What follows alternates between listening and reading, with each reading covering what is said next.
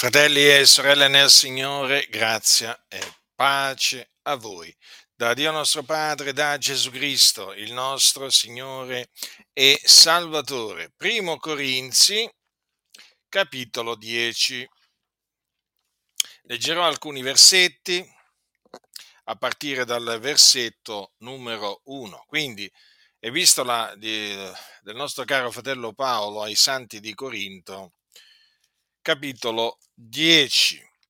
Dice l'Apostolo Paolo, perché, fratelli, non voglio che ignoriate che i nostri padri furono tutti sotto la nuvola e tutti passarono attraverso il mare e tutti furono battezzati nella nuvola e nel mare per essere di Mosè e tutti mangiarono lo stesso cibo spirituale e tutti bevvero la stessa bevanda spirituale perché bevevano alla roccia spirituale che li seguiva e la roccia era Cristo. Ma della maggior parte di loro il Dio non si compiacque, poiché furono atterrati nel deserto. Or queste cose avvennero per servire d'esempio a noi onde non siamo bramosi di cose malvagie come coloro ne furono bramosi. Onde non diventiate idolatri come alcuni di loro, secondo che è scritto, il popolo si sedette per mangiare e per bere, poi s'alzò per divertirsi. Onde non fornichiamo come taluni di loro fornicarono e ne caddero in un giorno solo 23.000. Onde non tentiamo il Signore come alcuni di loro lo tentarono e perirono, morsi dai serpenti. E non mormorate come alcuni di loro mormorarono e perirono colpiti dal distruttore. Or queste cose avvennero loro per servire d'esempio e sono state scritte per ammonizione di noi che ci troviamo agli ultimi termini dei tempi. Perciò chi si pensa di stare ritto, guardi di non cadere. Niuna tentazione vi accolti che non sia stata umana. Or è fedele, non permetterà che siate tentati al di là delle vostre forze, ma con la tentazione vi darà anche la via d'uscirne, onde la possiate sopportare. Dunque, qui l'Apostolo Paolo ci ricorda quello che avvenne alla maggior parte degli israeliti che erano usciti dal paese d'Egitto. Ora voi sapete che Dio a suo tempo fece scendere in Egitto prima Giuseppe e poi Giacobbe e il suo parentado. Una volta che Giacobbe e il suo parentado eh, discesero in, eh, in, Egitto, poi moltiplicarono e Dio lo rese, rese, lo rese un popolo fecondo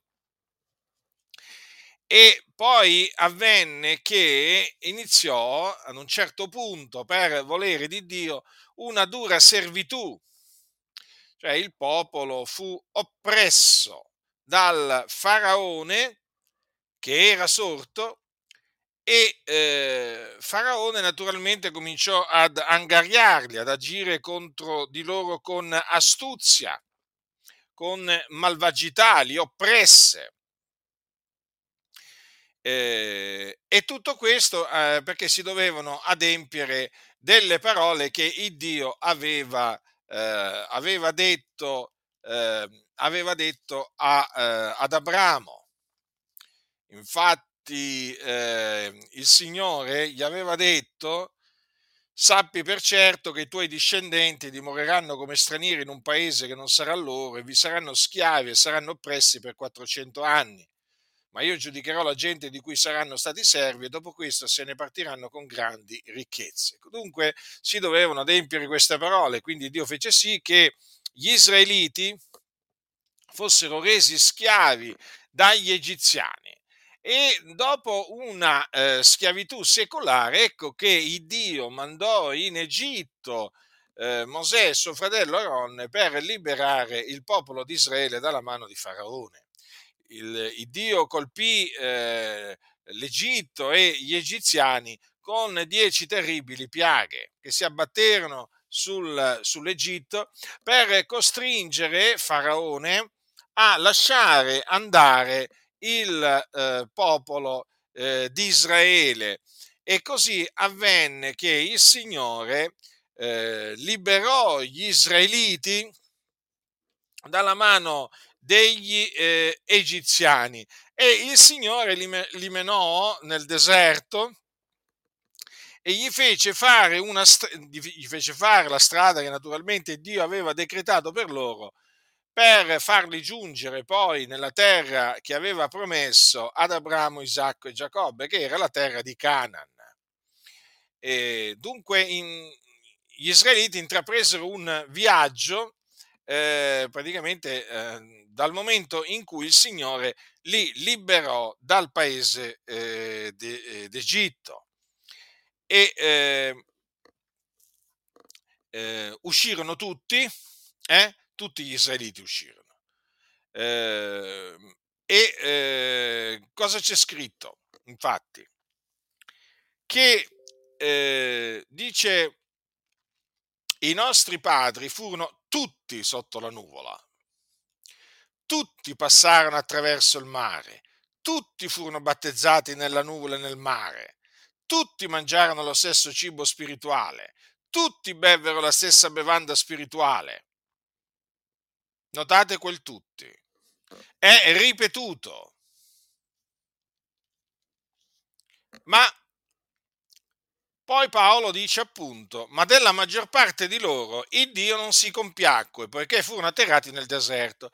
E io voglio parlarvi, voglio concentrarmi proprio su questo, cioè sul fatto che Dio della maggior parte degli israeliti che aveva tratto lui con mano potente dal paese d'Egitto, non si compiacque.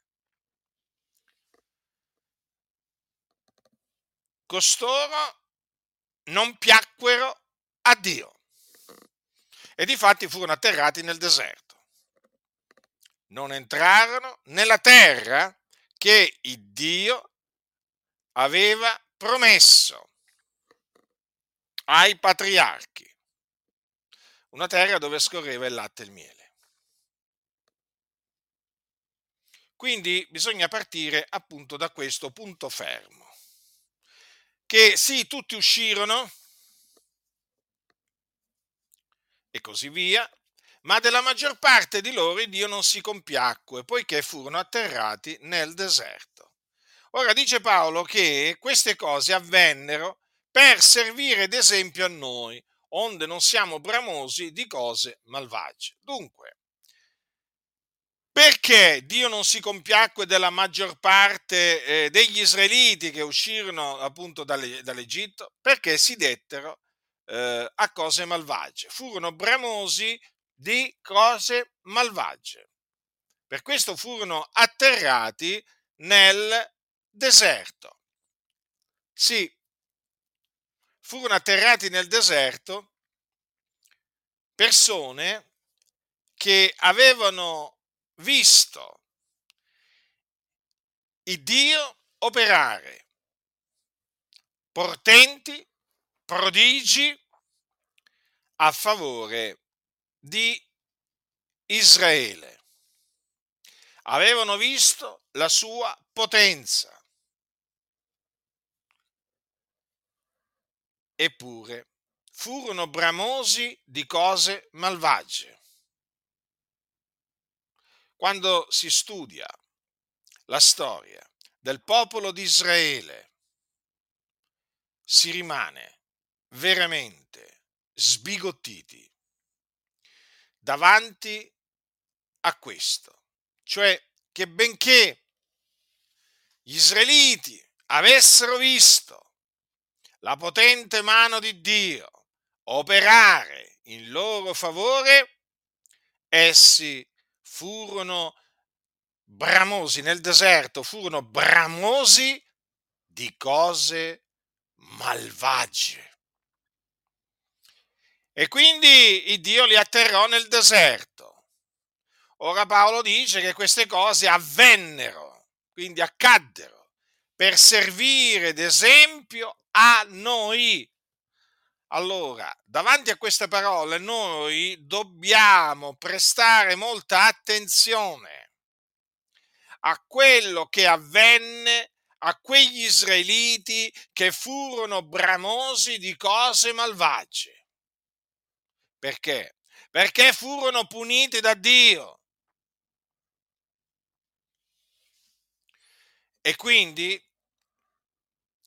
queste cose che sono state scritte sono state scritte per nostra ammonizione affinché proprio noi non, non seguiamo le orme di quegli israeliti che furono bramosi di cose malvagie. E l'Apostolo Paolo fa un elenco di queste cose malvagie, di cui furono bramosi o che bramarono quegli israeliti. Ascoltate cosa dice onde non diventiate idolatri, come alcuni di loro. Secondo che è scritto il popolo si sedette per mangiare e per bere, poi s'alzò per divertirsi. Considerate infatti che gli israeliti, dopo che Mosè salì sul monte Sinai per ricevere appunto le parole da Dio, siccome che vedevano che eh, diciamo tardava a venire, chiesero appunto che gli fosse praticamente fatto un vitello d'oro. Aaron acconsentì e appunto il eh, popolo si diede all'idolatria. Una volta che appunto fu cesellato questo vitello d'oro, poi il popolo si dette all'idolatria. Pensate. Pensate a quale malvagità quegli israeliti si dettero all'idolatria che Dio condannava e che condanna tuttora. L'idolatria infatti è un'opera della carne. Gli idolatri non erediteranno il regno di Dio. Ricordatevelo questo. Allora, gli idolatri furono puniti da Dio. Gli idolatri ancora oggi vengono giudicati da Dio perché bramano qualcosa di malvagio, si danno a qualcosa di malvagio, qualcosa che è in abominio agli occhi di Dio. L'idolatria, contro la quale si parla, si sente parlare troppo poco. troppo poco. Evidentemente perché da parte di molti c'è la paura di eh, essere perseguitati dalla Chiesa papista. Perché quando condanniamo l'idolatria, naturalmente dobbiamo condannare il culto ai cosiddetti santi, il culto alla cosiddetta Madonna, e eh, che appunto promuove la Chiesa Cattolica Romana, appunto con poi l'ausilio di immagini, state, statuette, statuine, medaglie, medagline, medaglioni, processioni di tutti i tipi, eh, messe in onore di questo, di quell'altro santo eh, e così via. È chiaro, viviamo in un paese fortemente idolatra, eh, perché appunto la Chiesa Cattolica Romana fomenta, promuove l'idolatria. Eh, la Chiesa Cattolica Romana incita a violare il comandamento di Dio, i comandamenti di Dio, perché voi sapete, voi sapete che c'è un comandamento che dice espressamente non ti fare scultura alcuna, né immagine alcuna delle cose che sono lassù nei cieli o qua giù sulla terra o nelle acque sotto la terra, non ti prostrare dinanzi a tali cose e non servir loro perché io l'Eterno, l'Iddio tuo, sono un Dio geloso che punisco l'iniquità dei padri sui figlioli fino alla terza e alla quarta generazione di quelli che mi odiano e uso benignità fino alla millesima generazione verso quelli che mi amano e osservano i miei comandamenti. Quindi non solo la Chiesa Cattolica Romana eh, diciamo, eh, incita a violare questo comandamento perché effettivamente diciamo, quello che noi vediamo con i nostri occhi è una chiara eh, violazione di questo, di, questo, di questo, comandamento. Eh, mm, la Chiesa Cattolica Romana poi difende anche l'idolatria, lo fa praticamente con ragionamenti, diciamo, vani, ragionamenti eh, pomposi ma vuoti, basta prendere un libro di teologia, un qualsiasi libro di teologia o un qualsiasi catechismo della Chiesa Cattolica Romana appunto per leggere questi ragionamenti vuoti, insensati che vengono fatti in difesa appunto del, dell'idolatria. Peraltro nel catechismo che viene insegnato uh, ai bambini questo comandamento è stato, è, stato, è stato tolto perché voi sapete che sono stati manomessi i dieci comandamenti. Eh, e quindi diciamo eh, alla fine gli viene pure nascosto questo, questo, comanda- questo, questo comandamento. E una delle ragioni praticamente adotta, eh, adotte è quello che appunto non viviamo più a quei tempi, mh, quando Israele era circondato da popoli pagani appunto che erano dediti all'idolatria. Ma mi domando veramente che ragionamento è questo, perché voglio dire, nel mondo non c'è ancora oggi l'idolatria? Mh? Certo che c'è l'idolatria. È come se c'è l'idolatria in qualsiasi in qualsiasi eh, diciamo, continente c'è idolatria. Però vedete, eh, c'è la Chiesa Cattolica Romana che fomenta, fomenta l'idolatria. Peraltro a questi, a questi cosiddetti santi, alla cosiddetta Madonna, vengono offerti anche cibi, vengono offerti anche vivande, eh, in, loro, in, loro, in, loro, onore quando appunto arriva la, eh, la, giornata dedicata a loro in questo o in quel paese. È per questo che a tale riguardo vi ricordo, vi ricordo che quando Paolo poi eh, più in là eh, dice cari miei fuggite dall'idolatria, praticamente mhmm, l'Apostolo, l'Apostolo Paolo parla delle, fa riferimento a delle carni che i gentili sacrificano ai demoni e non a Dio. Hm?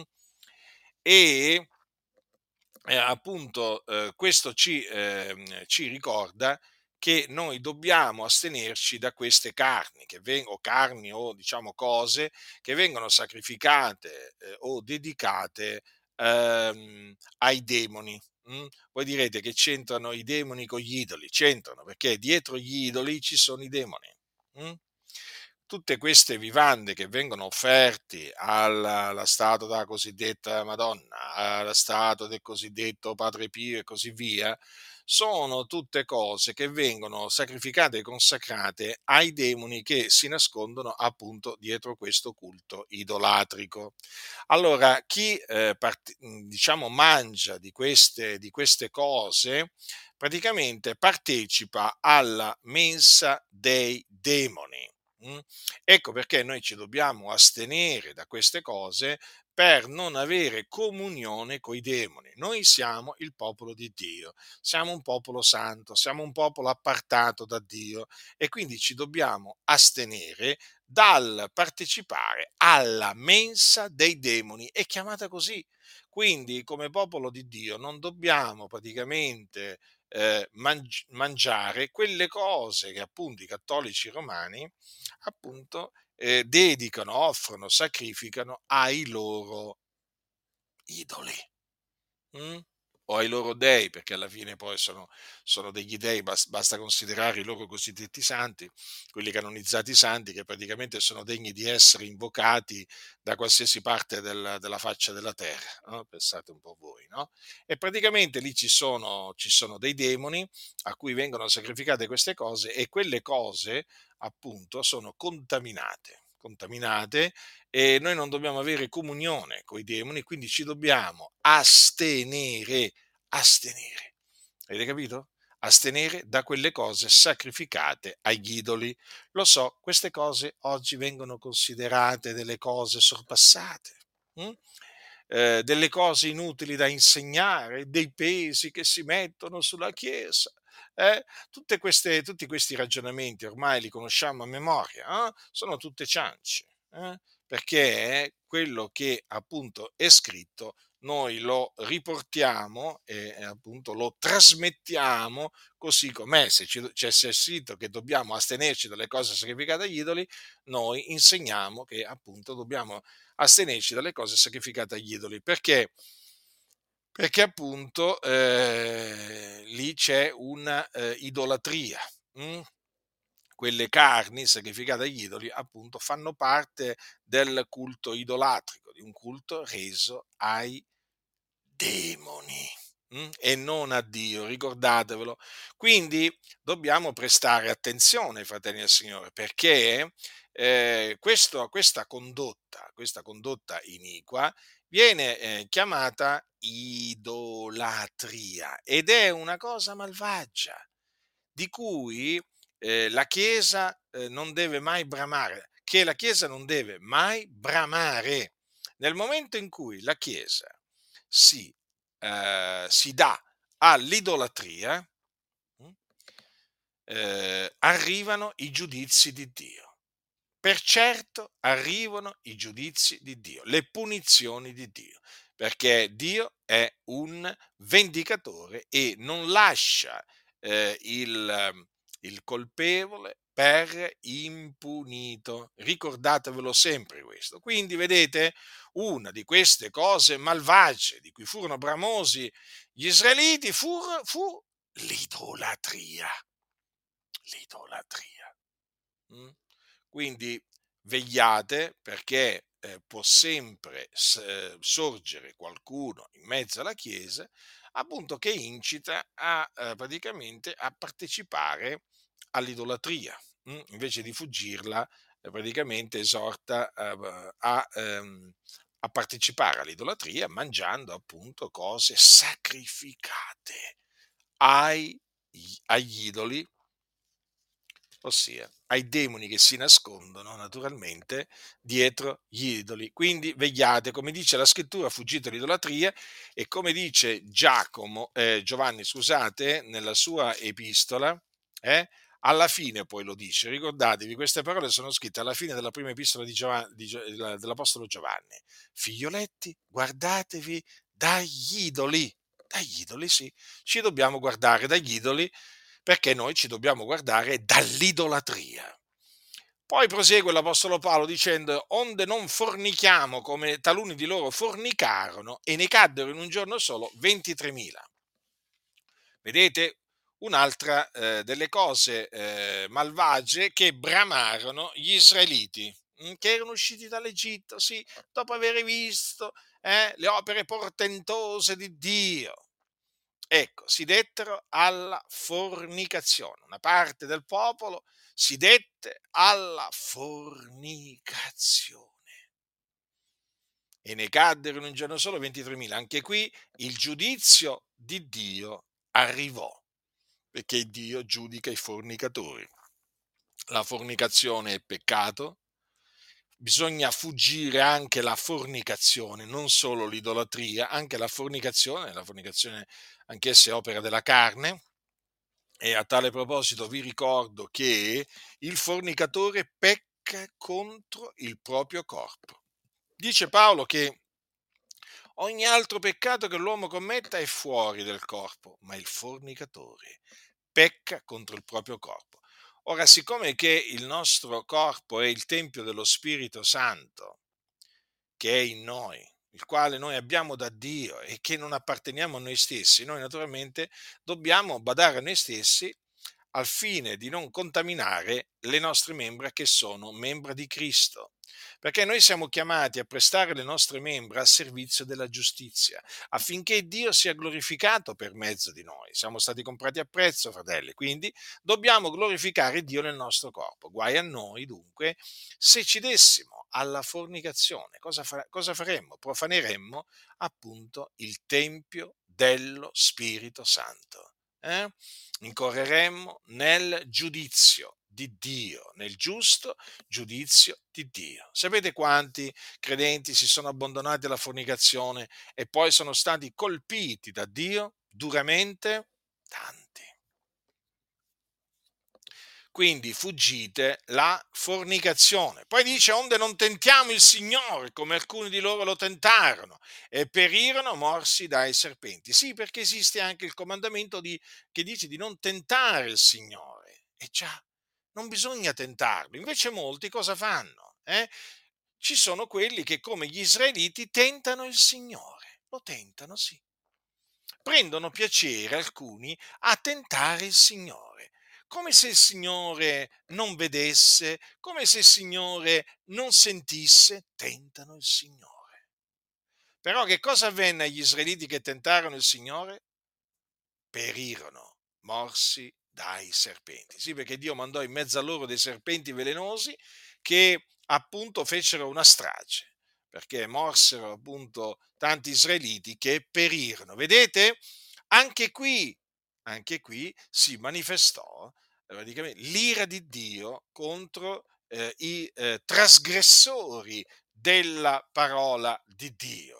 Qui appunto contro coloro che tentarono il Signore. Ancora oggi l'ira di Dio si manifesta dal cielo non solo contro coloro che si danno all'idolatria, contro coloro che si danno alla fornicazione, ma anche contro coloro che tentano il Signore. E Dio appunto fa trovare a loro il salario della loro, della loro condotta punendoli. Mm? Quindi badiamo a noi stessi e non tentiamo il Signore. Poi eh, ecco che arrivano i mormorii, anche il mormorare eh, è, è, qual, una, è, un qualcosa di eh, malvagio ed è una cosa, è una delle cose malvagie che appunto bramarono eh, gli israeliti. Infatti cosa dice? O comunque una parte degli israeliti. E non mormorate come alcuni di loro mormorarono e perirono colpiti dal distruttore. Mm? Ecco, anche questo comandamento, quello di non mormorare, eh, assieme agli altri comandamenti, oggi pro, viene ignorato. Viene ignorato. Ma mm, mi volete dire chi sono coloro che predicano appunto dicendo fuggite all'idolatria, fuggite alla fornicazione, non tentate il Signore, non mormorate. Oggi sono ben pochi, fratelli, ben pochi le chiese pensano a tutt'altro che predicare queste cose, capite? Perché eh, alle chiese di oggi, alla maggior parte delle chiese di oggi, non interessa assolutamente che la chiesa si santifichi, assolutamente. La santificazione viene rigettata e quindi è del tutto normale, conseguenziale che non si senta predicare né contro l'idolatria, né contro la fornicazione, né contro il tentare il Signore, neppure contro il mormorare. Sì, perché c'è anche questa cosa malvagia. Allora, gli israeliti che si dettero al mormorio, a mormorare, furono colpiti dal distruttore. Ah, qualcuno dirà, ma no, ma oggi ma che pensi che questo riguarda anche noi? Eh? Sì, sì, riguarda proprio anche noi.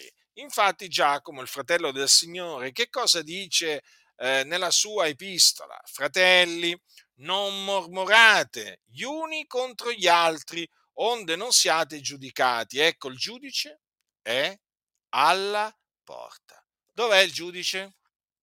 Dov'è il giudice? Eh? dov'è il giudice? Fatevi questa domanda e appunto rispondete. Vi faccio questa domanda. come rispondete? Eh, rispondete dicendo che è alla porta. Quindi non è molto lontano. Eh? È il giudice vicino. Da quello, da quello che appunto qua dice la Sacra Scrittura, il giudice è alla porta. Quindi ascolta, quindi vede. Eh? I mormoratori non hanno scampo quelli che mormorano contro Dio, contro i ministri stabiliti da Dio, contro altri fratelli, eh, non hanno scampo, vengono giudicati. Naturalmente il giudice appartiene a Dio. Io dico quello che avviene ai mormoratori. I mormoratori, sappiatelo, vengono giudicati da Dio, anche perché i mormoratori sono dei bugiardi. Mm? Quelli che mormorano sono dei bugiardi. Amano e praticano la menzogna, sono dei maldicenti e sono dediti al mormorare. Il Dio vede ogni cosa, sente ogni cosa e naturalmente, siccome che Dio è giusto e santo, poi naturalmente giudica, punisce coloro che appunto mormorano. Quindi vedete, è un comandamento anche quello di non mormorate. È un comandamento. Sono comandamenti questi che gli apostoli davano per la grazia di Dio. Vedete la grazia di Dio che era con gli apostoli, quanto era grande la, eh, la grazia. Eh? E questo veramente ci fa pensare veramente che alla fine poi eh, tutto questo viene dalla grazia di Dio. Eh? Anche, questi, anche i comandamenti che ci hanno dato gli apostoli praticamente sono conseguenza della grazia, fratelli. Quando dice l'apostolo Paolo ai santi di Tessalonica, poiché sapete quali comandamenti vi abbiamo dati per la grazia del Signore Gesù.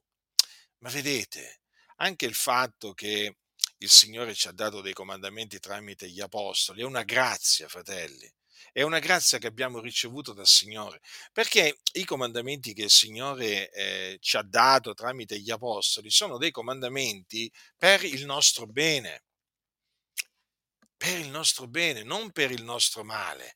E quindi osservarli fa bene. Capite? Cosa dice? Eh, cosa dice qua eh, Giovanni nella sua prima epistola, nella sua prima epistola, sì. A un certo punto dice così, che questo è l'amor di Dio, che osserviamo i suoi comandamenti e i suoi comandamenti non sono gravosi. Eh? Quando ci dicono, ah, ma voi imponete dei, pe- ponete dei pesi sui credenti, dei pesi schiaccianti, quali pesi schiaccianti? Qui dice che questo è l'amor di Dio, che osserviamo i suoi comandamenti e i suoi comandamenti non sono gravosi. Quindi il comandamento di eh, fuggire l'idolatria, il comandamento di eh, fuggire la fornicazione, il comandamento eh, di non tentare il Signore, il comandamento di non mormorare. Qui dice la scrittura che tutti questi comandamenti non sono gravosi, non sono pesanti c'è qualcuno che può dire che sono pesanti, gravosi questi comandamenti, ma non c'è nessuno, fratelli del Signore. Quindi, vedete, eh, molti trovano sempre delle giustificazioni no? per appunto eh, evitare eh, di osservare i comandamenti che gli apostoli ci hanno eh, dato per la grazia del Signore Gesù. Ecco, ricordatevi questo, che i comandamenti che gli apostoli ci hanno dato, ce li hanno dati per la grazia del Signore Gesù. Noi dobbiamo ringraziare il Dio, fratelli, che veramente si è compiaciuto di darci questi comandamenti, perché noi mediante i comandamenti che gli apostoli ci hanno dato intendiamo qual è la volontà di Dio ed è meraviglioso intendere qual è la volontà di Dio verso di noi. Perché? Perché quelli che mettono poi in pratica la volontà di Dio sono beati. Infatti, grande gioia hanno quelli che appunto poi eh, si dilettano nei comandamenti del Signore. Eh sì, perché è vero, Dio ci ha dato dei comandamenti, ma nell'osservanza dei comandamenti, appunto che Lui ci ha dato, c'è una grande gioia, si prova una grande gioia. Sono beati tutti coloro che appunto osservano i comandamenti che il Dio ci ha dato eh, tramite gli apostoli. Quindi non vi fate ingannare da tutti coloro che appunto quando sentono parlare di questi comandamenti cominciano subito ad accusarvi di essere di quelli che vogliono porre sul, sul loro, diciamo, eh, sul loro collo un, un gioco pesantissimo, qualcosa di gravoso, ma non è assolutamente così. Non è assolutamente così. Eh? Quindi state tranquilli perché oramai queste accuse, fratelli, le conosciamo a memoria. Queste accuse false che ci rivolgono fanno parte di tutte quelle calunnie che ci lanciano appunto i nemici della verità. Dice Paolo, queste cose avvennero loro per servire d'esempio. Vedete? Avvennero loro per servire d'esempio a noi, fratelli. Vedete? Cioè, rendetevi conto, noi dobbiamo ringraziare Dio per queste cose che sono state scritte, eh? perché ci servono d'esempio, o, per, o, anche cioè, il fatto che siano avvenute. Dio ha fatto sì che fossero scritte. Eh? Cioè, il fatto che Dio abbia fatto, che fosse, abbia fatto, sì che fossero scritte, ma veramente, ma noi per questo dobbiamo rendere grazie a Dio, perché noi traiamo un'ammonizione da quello che è scritto, salutare, salutare, perché appunto leggendo i giudizi con cui Dio ha colpito i ribelli, noi siamo praticamente spinti a temere Dio e quindi a fuggire il male. E da questo naturalmente fuggire il male noi ne abbiamo del bene. Guardate che quelli che fuggono il male si trovano bene. Eh? Mm? Quelli che fuggono il male eh? sono, ma proprio sono tranquilli. Sono quelli che procacciano il male che non sono tranquilli. Guai all'empio, male gli incoglierà. Non c'è mai scritto nella scrittura guai al giusto. Mai. Il giusto è sempre dichiarato beato.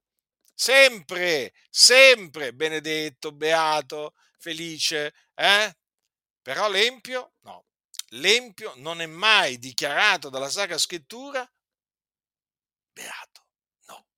Sì, è vero, ci sono quelli che lo dichiarano beato, ma sono, sono gli empi gli empi dichiarano beati i loro compagni empi, però appunto non c'è nessuna beatitudine eh, diciamo per gli empi ci sono solo giudizi. Se la scrittura dice guai all'empio, male gli incoglierà, guardate, siate proprio certi che all'empio proprio succederà quello che teme e all'empio cadrà sulla testa appunto il giudizio di Dio. Quindi Vedete, fratelli, per noi che ci troviamo negli ultimi termini dei tempi, queste cose sono state scritte, no? affinché ci servano da ammonizione e affinché noi ci possiamo, diciamo, santificare nel timore di Dio. Perché è scritto, procacciate la pace con tutti e la santificazione senza la quale nessuno vedrà il Signore. Noi siamo il popolo di Dio eh, come e come dice Pietro nella sua prima epistola,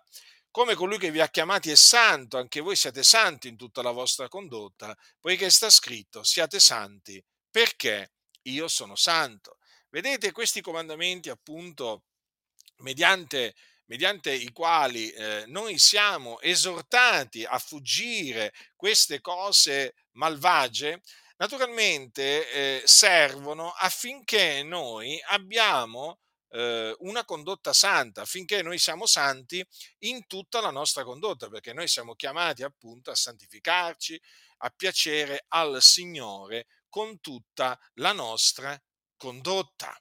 Mm? E quindi naturalmente per questo noi ringraziamo il Dio perché ci dà di intendere la sua volontà, che è sempre, vi ricordo, una volontà buona, verso di noi perché Dio è buono. Mm? Dio è buono. Molti eh, vogliono far credere che il nostro Dio è cattivo. Mm? No, il nostro Dio è buono, eh, vuole il nostro bene, ci fa del bene e i comandamenti che ci ha dato tramite gli apostoli, i suoi apostoli, ce li ha dati per il nostro bene. Quindi facciamo tesoro di essi e osserviamoli, eh? noi che ci troviamo negli ultimi termini dei tempi, sapendo appunto che la fine di ogni cosa è vicina, come è scritto. Perciò chi pensa di stare ritto, guardi di non cadere. Dunque, sei in piedi, ringrazia Dio, ma naturalmente stai attento, stai attento a non cadere. Eh? Quindi veglia e prega, hm? perché sicuramente il tentatore ti tenterà, il, tentatore ti tenta, il tentatore tenta ognuno di noi. Però abbiamo un grande Dio, hm? abbiamo un grande Dio che naturalmente eh, ci sostiene e ehm, siccome che è fedele, grande la fedeltà di Dio, eh, egli non permetterà che noi siamo tentati al di là delle nostre forze. Dio conosce la forza di ciascuno di noi e non permetterà che appunto noi siamo tentati al di là delle nostre forze, ma dice con la tentazione vi darà anche la via d'uscirne onde la possiate sopportare. Quindi vedete, noi abbiamo questa promessa, hm? una promessa fedele e verace. D'altronde è vero quello che dice eh, Paolo, niuna tentazione vi ha colti che non sia stata umana. Pu- può dire qualcuno di noi fino adesso, eh? non importa quanto tempo sia passato dal momento in cui c'è stata la conversione, la nuova nascita, ma può qualcuno di noi affermare che c'è stata una tentazione che non era umana? Io non posso dirlo. Devo, devo, affermare che ogni tentazione che mi ha colto è, eh, è stata umana. Lo devo, lo devo, confessare, è proprio così come dice la Sacra Scrittura. Eh? Quindi fidiamoci di quello che dice la Sacra Scrittura e naturalmente, naturalmente, nel momento in cui il tentatore si appressa a noi per tentarci, ricordiamoci di quello che dice la Scrittura. Lo dice, lo dice Pietro nella sua nella sua prima epistola quando dice siate sobri, vegliate, il vostro avversario, il diavolo, va attorno a guisa di leone ruggente cercando chi possa divorare, resistetegli, stando fermi nella fede. Ecco che cosa bisogna fare dunque quando arriva il tentatore, cioè il diavolo. Bisogna resistergli. Resistergli in che maniera? Stando fermi nella fede. Vedete? Ecco perché Mhmm, diciamo, eh, la scrittura ci esorta a stare fermi nella fede, perché stando fermi nella fede si resiste al diavolo. Si resiste al diavolo che vi ricordo sedusse Eva con la sua astuzia. Mm? Quindi ricordatevi che il tentatore è astuto e la sua tentazione naturalmente è fatta, diciamo, astutamente. Ecco, per, ecco, perché bisogna rimanere saldi nella fede. Dice Giacomo nella sua, eh, nella sua epistola, sottomettetevi dunque a Dio, ma resistete al diavolo ed egli fuggirà da voi. Che maniera, in che maniera si resiste al diavolo? Stando fermi nella fede. E cosa dice? Ed egli fuggirà da voi. Sapete, molti fanno il contrario praticamente si sottomettono al diavolo e resistono a Dio. Mm? Sì, sì, si sottomettono al diavolo, infatti fanno la volontà del diavolo, sono prigionieri del diavolo, fanno proprio la volontà del diavolo, parlano da parte del diavolo, agiscono da parte del diavolo e si dicono cristiani, eh? Si dicono cristiani. D'altronde, eh, fratelli nel Signore, io vi ricordo che quando Paolo, che quando Paolo parla della, eh, della dell'armatura, eh? dell'armatura di Dio della quale noi ci dobbiamo eh, rivestire eh? eh per naturalmente per, rimane- per stare saldi contro le insidie del diavolo, tra queste armi c'è anche lo scudo della fede. Vedete?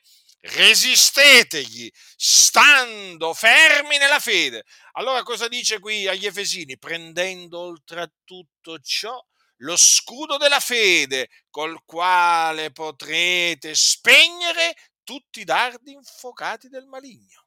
Eh sì, perché i dardi del maligno hanno questa particolarità che sono infuocati.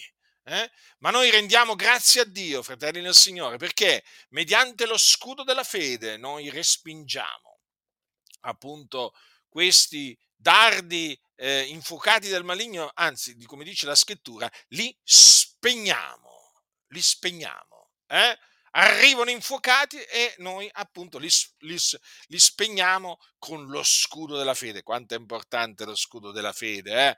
Non vi, non vi illudete, fratelli, senza lo scudo della fede si rimane vittima del diavolo, si cade in tentazione senza lo scudo della fede. Eh? Io vi avverto, fratelli nel Signore, ci sono quelli che avendo fatto oggetto della buona coscienza hanno naufragato quanto alla fede. il diavolo ormai si è preso, si è preso, si è, cioè proprio li possiede praticamente, no?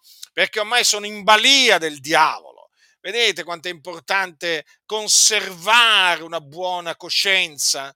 Eh, davanti a Dio, davanti agli uomini, è quello che facevano gli apostoli, mentre alcuni sapete che fanno? Ci rinunciano alla buona coscienza, pensano che sia una cosa da poco, una cosa da niente. No, fratelli, è gravissimo perché quella praticamente è l'anticamera della morte, del naufragio, perché nel momento in cui uno fa getto della buona coscienza, praticamente naufraga quanto alla fede. Quando uno naufraga quanto alla fede, cade proprio nelle grinfie del diavolo. Eh sì.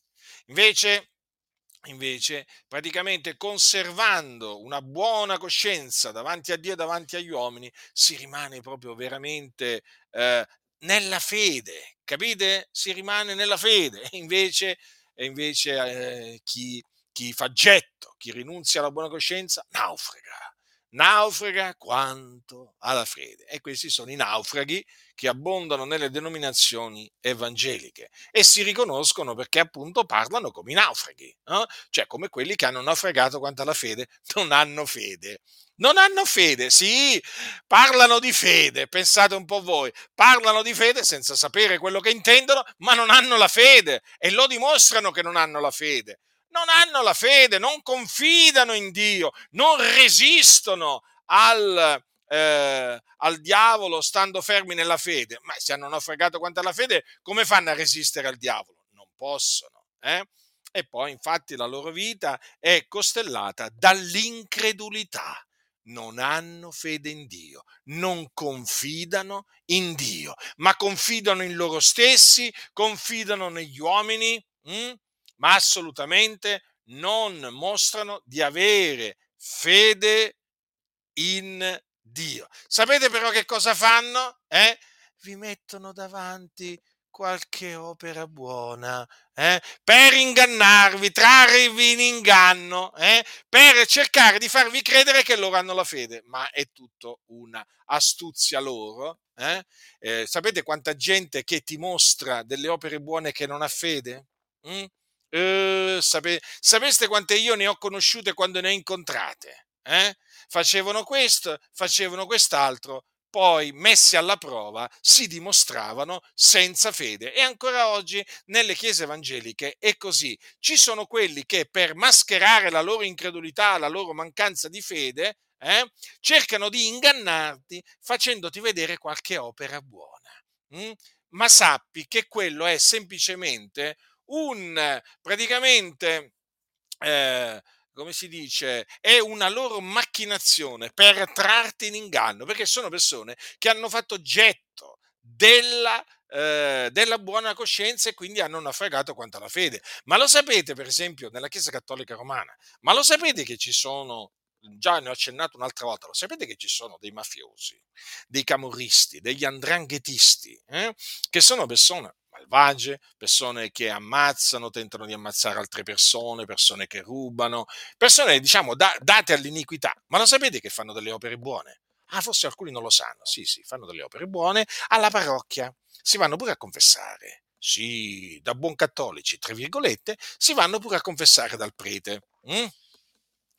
E, e prete gli dà praticamente, dopo che ha ascoltato appunto la confessione dei loro peccati, gli dà l'assoluzione e poi gli dà le opere di riparazione, no? che sono delle opere buone da fare. E questi qua, questi qua per rimediare loro, alle loro opere malvagie, appunto fanno qualcosa e poi si vantano pure. Ma sai che io ho fatto questo per la parrocchia, ma sai che io ho aiutato i poveri, ho aiutato, ho aiutato gli orfani, ho aiutato le vedove. Sì, sì, sì, boss mafiosi. Che dite? Hanno la fede? Rispondete. E così sono tanti farabutti, malfattori che sono in mezzo alle chiese evangeliche. Eh? Ti mettono davanti qualche opera buona, hm? attenzione, eh? per trarti, cercare di trarti in inganno, farti credere che loro hanno la fede. No, non è così. Non hanno proprio alcuna fede. Poi te ne accorgi quando appunto poi li metti alla prova. Non hanno fede in Dio non hanno fede in Dio. Sono uomini appunto che confidano in loro stessi, nelle loro vie malvagie, nelle loro vie storte e perverse, eh? che si appoggiano sul loro discernimento e che assolutamente rifiutano di confidare in Dio. Infatti è evidente dal loro modo di parlare che non intendono l'operare del Signore, non intendono eh, diciamo, la guida di Dio, non intendono come, come Dio provvede, non intendono proprio niente. Capite? Ed è la dimostrazione appunto che sono persone che non hanno fede in Dio. D'altronde, per capire se uno ha fede o non ha fede in Dio, beh, non è che, non è che, non è che ci vuole molto, eh, fratelli nel Signore. Ecco perché dico, eh, ci sono appunto dei farabutti in mezzo alle chiese evangeliche, o meglio, dei, dei malfattori, eh, dei delinquenti, si possono pure chiamare così, dei delinquenti appunto che praticamente hanno escogitato eh, diciamo questa, questa cosa, no? Facciamogli vedere che noi, eh, così facciamo credere che siamo dei credenti. Hm? Però poi noi sappiamo come anche smascherarli. Hm? Questi qui questi qui che parlano tanto di opere buone, sappiamo come, come smascherarli e abbiamo, diciamo, abbiamo raggiunto l'obiettivo perché abbiamo, eh, diciamo, capito la tattica di questi malfattori che cercano appunto il male dei santi. Hm? Cercano sì il male dei santi. Quindi si travestono da benefattori, attenzione, si travestono da benefattori quando invece sono dei malfattori e le loro opere malvagie questo lo attestano. Le loro parole malvagie questo lo attestano eh? che sono dei malvagi, sono delle persone che se un giorno hanno creduto, poi avendo fatto oggetto della buona coscienza, hanno naufragato quanto alla fede. Sono persone così malvagie che è veramente anche difficile talvolta trovare persone malvagie come loro veramente in mezzo alla piazza del paese, per dire. Eh? O magari anche in qualche carcere, magari, no? in qualche carcere ci sono persone veramente meno malvagie, meno malvagie di costoro. Eh? E non esagero, non esagero. Eh? Cerco, io mi studio sempre di essere obiettivo quando parlo e soprattutto non parlo se non ho le prove, ma quando ho le, po- le prove, fratelli del Signore, allora mi conoscete. Io una volta che ho le prove, ho le prove, non è che qualcuno poi mi può convincere del contrario, no. Quando ho le prove, ho le prove? Mm? e ho capito che ci sono malfattori appunto che cercano di ingannare i santi facendo credere che loro sono dei credenti quando non lo sono ma sono semplicemente dei, eh, eh, dei malfattori travestiti da benefattori, un po' come i boss mafiosi che ci sono dentro la Chiesa Cattolica Romana che appunto dicono di essere dei credenti, di ess- dicono di essere dei buoni cristiani perché appunto fanno delle opere buone, delle, delle buone opere, sì, sì, sì, sì, sì. E poi dopo andiamo a vedere che opere fanno, sì, sì, avranno pure aiutato magari la parrocchia, eh? avranno pure aiutato magari qualche vedova, qualche, che ne so io, qualche anche povero, mettiamo, però dopo, dopo andiamo a vedere la lista degli omicidi, eh? andiamo a vedere pure la lista degli omicidi, delle calunnie, andiamo a, andiamo a vedere la lista delle loro, mafia, delle loro malefatte e veramente c'è da rabbrividire. È la stessa cosa con tanti malfattori che portano il nome di evangelici. La stessa identica cosa. Ricordatevi questo paragone che vi ho fatto perché è proprio così. Quindi vigilate, fratelli nel Signore, sappiate appunto che il Dio è fedele, non permetterà che noi siamo tentati al di là delle nostre forze. Eh? Con la tentazione ci darà anche la via d'uscirne, onde la possiate sopportare. Però naturalmente, cioè, il sapere che Dio è fedele eh, non è che appunto ci esenta dal appunto eh, sottometterci a Dio e dal resistere al diavolo, perché questa è una cosa che dobbiamo fare. Sottomettetevi dunque a Dio, resistete al diavolo ed egli fuggirà da voi. Quindi noi sappiamo che cosa dobbiamo fare quando appunto siamo tentati dal tentatore. Dobbiamo resistergli stando saldi nella fede. Quindi guardatevi da tutti coloro che cercano di insinuare il dubbio. Mm? sono dei seminatori di dubbio. Eh? Ci sono persone che quando tu senti parlare, tu lo avverti subito, che non ti incoraggiano ad avere fede in Dio, no? perché ti mettono in qualche maniera dei dubbi. Hm? Dei dubbi. Allora state molto attenti a quelli appunto che seminano i dubbi. E ricordatevi peraltro che i massoni sono uomini del dubbio. Eh? appunto promuovono il dubbio perché loro non hanno certezze, per loro la verità assoluta non esiste capite? E quindi appunto cercano di seminare il dubbio. Ecco, ce ne sono eh, di questi seminatori di dubbi appunto in mezzo alle chiese. State attenti, state saldi nella fede. La fede è certezza di cose che si sperano, dimostrazione di cose che non si vedono.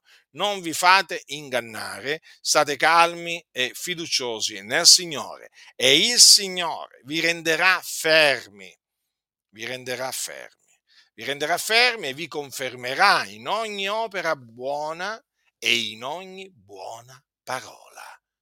Ricordatevi anche questo. La grazia del Signore nostro Gesù Cristo sia con tutti coloro che lo amano con purità incorrotta.